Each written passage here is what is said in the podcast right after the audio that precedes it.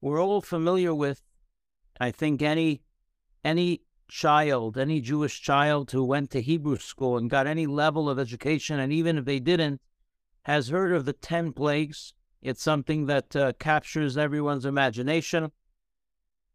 There's been many uh, um, TV documentaries done on the 10 plagues. And um, is there is there something deeper to be learned from the timing of the 10 plagues? And of course, we know that there's something to be learned from everything in the Torah. And that's what we want to talk about tonight and zoom into as we always try to take a little piece of the parsha and zoom into it and zoom into this aspect of understanding and uh, dissecting and appreciating what the, the the the details that we know about the timing of the ten plagues and and what what message there there may be for us. Uh, this particular uh, talk that we're going to be uh, covering tonight from the Rebbe is from the uh, winter of 1986, and it's from Shabbat Va'era in uh, in that year. Um, a little reminder, refresher for us of the context of the ten plagues. Moshe, God, uh, taps Moses to be the the uh, the redeemer of the Jewish people, and he sends Moses to go to tell Pharaoh to to let the people go, and Moses refuses, and Hashem. There's a back and forth and back and forth, and at a certain point, Hashem tells Moshe that he's going to harden Pharaoh's heart, and that is going to cause Pharaoh to resist letting the Jewish people go. And there's a whole discussion, which is not for tonight, not for these few minutes that we have, about understanding whether Paro had free will or not, and understanding the different stages of, of everything that went on there between Moses and Paro and Aaron and back and forth. And um, at a certain point, Moshe goes and he speaks to Paro, and he says, "We we're going to go in the in the desert for three days, and we're going to serve our God." And Paro uh, misunderstands Moses to think that the Jewish people are what they what's bothering them really is that they're lazy, that they don't want to be building these these pyramids and these buildings and these structures for for Paro. So Paro goes and tells the Jewish Paro tells the Jewish people that from now on you're going to have to also collect the straw that you're using to create those bricks that they were building. And so Moshe goes back to God and says, I failed. And not only I didn't make anything better, I actually made matters worse. Now the Jewish people, it's it's even harder for them. And God tells Moshe, let's take a look at the source, what Hashem tells Moshe. Um, I I see that I, I need to um, just one second. I'm gonna need to. Uh, I'm not the host, so I need to log in and uh, claim the host so I can share my screen. I'm sorry about that. Give me one second. I'm going to log out and log back in so I'll be able to um, reclaim my host uh, so I can share the screen with you. I'm so sorry about this. One second.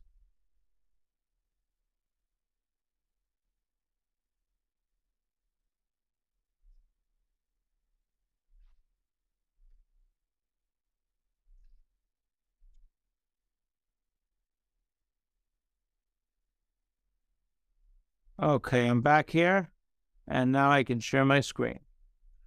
Okay, so let's take a look at the text, as we always do. All right. The Lord said to Moshe, See, I have made you, see, I have made you a Lord over, over Pharaoh, and Aaron your brother will be your speaker. You shall speak all that I command you, and Aaron your brother shall speak to Pharaoh, that he send the children of Israel out of his land but I will harden Pharaoh's heart, and I will increase my signs and, and my wonders in the land of Egypt. What does Rashi say? Since Pharaoh behaved wickedly and defied me, this is on another verse, and I know that the nations find no spiritual satisfaction by making a wholehearted attempt to repent. It is better for me that his heart be hardened so that I can increase my signs and my wonders in him, and you will recognize and you will recognize my mighty needs. This is God's mode of conduct. He brings retribution on the nations so that Israel should hear and fear. As it is said, I have cut off nations. Their towers have become desolate. I said, Surely you will fear me, you will accept reproof. A period of seven days passed after the Lord had smitten the Nile. Okay, so fast forward. This is after the uh, the the um, the plague of blood. And the Lord said to Moses, Come to Pharaoh and say to him, So said the Lord, Let my people go so that they may serve me. But if you refuse, if you refuse to let them go, behold, I will smite your entire land with frogs. And here, the following is the key point that I want to, to uh, talk about. Rashi says literally seven days were filled. Since the word Vayimali is singular, Rashi explains the number of seven days that the Nile did not return to its original state was filled, for the plague would be in effect for a quarter of a month, and for three quarters of the month, Moses would exhort and warn them. Okay, a quarter of a month essentially is a week. So here's what would happen. For three weeks, Moses would warn Pharaoh and talk to him and try to convince him to let the Jewish people go. That wouldn't work. Then would be seven days of a plague, and then another three weeks, and then the next plague. And this is a little fine tuned detail that people don't necessarily always pay attention to about how the plagues happen. And the question is, why did each plague need to take a week and need to leave seven and uh, need to leave three weeks in between each plague? What is the significance of that? What was the purpose of that? We find that the final plague did not last as long. It actually lasted one moment. The last plague once, right? There was the back and forth. Let them, let the Jewish people go. I won't let them go back and forth. Ultimately, when Pharaoh was was stubborn and he didn't let the Jewish people go, how long did it take for the firstborn to be killed? One moment. In one moment, they were all they were all killed. So we see that had God wanted, God could have God could have done the plague in one moment. So what is the point? And what is the significance of of, of, of stretching out and schlepping out the plague to last for an entire week? The question is a question in and of itself. But how much more so when you think of the fact that as a result of each plague schlepping out for a week and then having three weeks in between each plague, what results? It's true that the plagues are happening, but the Jewish people are suffering and they're still in Egypt. And the Jewish people are schlepping their exile their, ex- their, their, their exile is continuing a whole other winter because of this. Versus if the whole story could have happened, let's say, in the period of two weeks. Back and forth, one day to Paro, one day the plague, one day got back to Paro. You know, imagine for yourself 10 days, 20 days, whatever it is. So, what is the message here? What is the idea here? Why, if we can, if we can try to explore this idea. What's the what is the significance of these plagues schlepping out and dragging out for so long? So we'll take a look at the Rebbe's words here. To explain the matter, the five-year-old beginner student understands that each of the plagues must have had a specific impact on Pharaoh. While Pharaoh refused to release the Jewish people even after being struck in with a number of plagues, it is nevertheless clear that each one of the plagues had some form of impact on him. And as we'll see in a moment, not just an impact on, on Pharaoh, but also an impact on the rest of the Egyptians as well. So let's now take a look. We're not going to go through each one of the plagues, but we're going to go, we're going to take one example. We'll start with blood and then we'll go to another, another, another, another, another plague. Let's talk about blood. While the, with the staff I am holding, I will smite the water of the Nile, and it will turn to blood. Rashi, there is no rainfall in Egypt, and the Nile ascends and waters the land. The Egyptians therefore worshipped the Nile as a deity. God therefore smote their deity, and afterwards he smote them. And here comes a fascinating detail in the plague of blood that not everyone knows. The Midrash tells us, Rabbi Avin, the Levite son of Rabbi, said, The Israelites got rich from the plague of blood. How so? When an Israelite and an Egyptian were living in one house and a barrel was full of water, the Egyptian would go to fill the jug from it, and it would be filled with blood. The Israelite would drink water from the barrel, and the Egyptian would say, Give me a little water. And he would give him. But it turned into blood. He would say, You and I both drink from the same barrel. The Israelite would drink water, and the Egyptian would drink blood. But when the Egyptian would purchase the water from an Israelite with money, he would be able to drink water. From here, the Israelites became rich. Let's continue. The deep effect this had on the Egyptians is clear. The Jews were the Egyptian slaves and were forced to do back-breaking labor. Now, the Egyptian needed, needs to take his own money and give it to a Jew in order to quench his thirst. This had an effect on the Egyptian magicians as well because they too were thirsty. Conversely, this showed the Jews their own greatness. Even when an Egyptian wanted to drink out of the same vessel as a Jew, the Egyptian's water would turn into blood while the Jew drank good water. Only when the Egyptian paid for the water was he able to drink it. The effect was so great that the Jewish people became wealthy as a result. Let's look at the frogs. Right?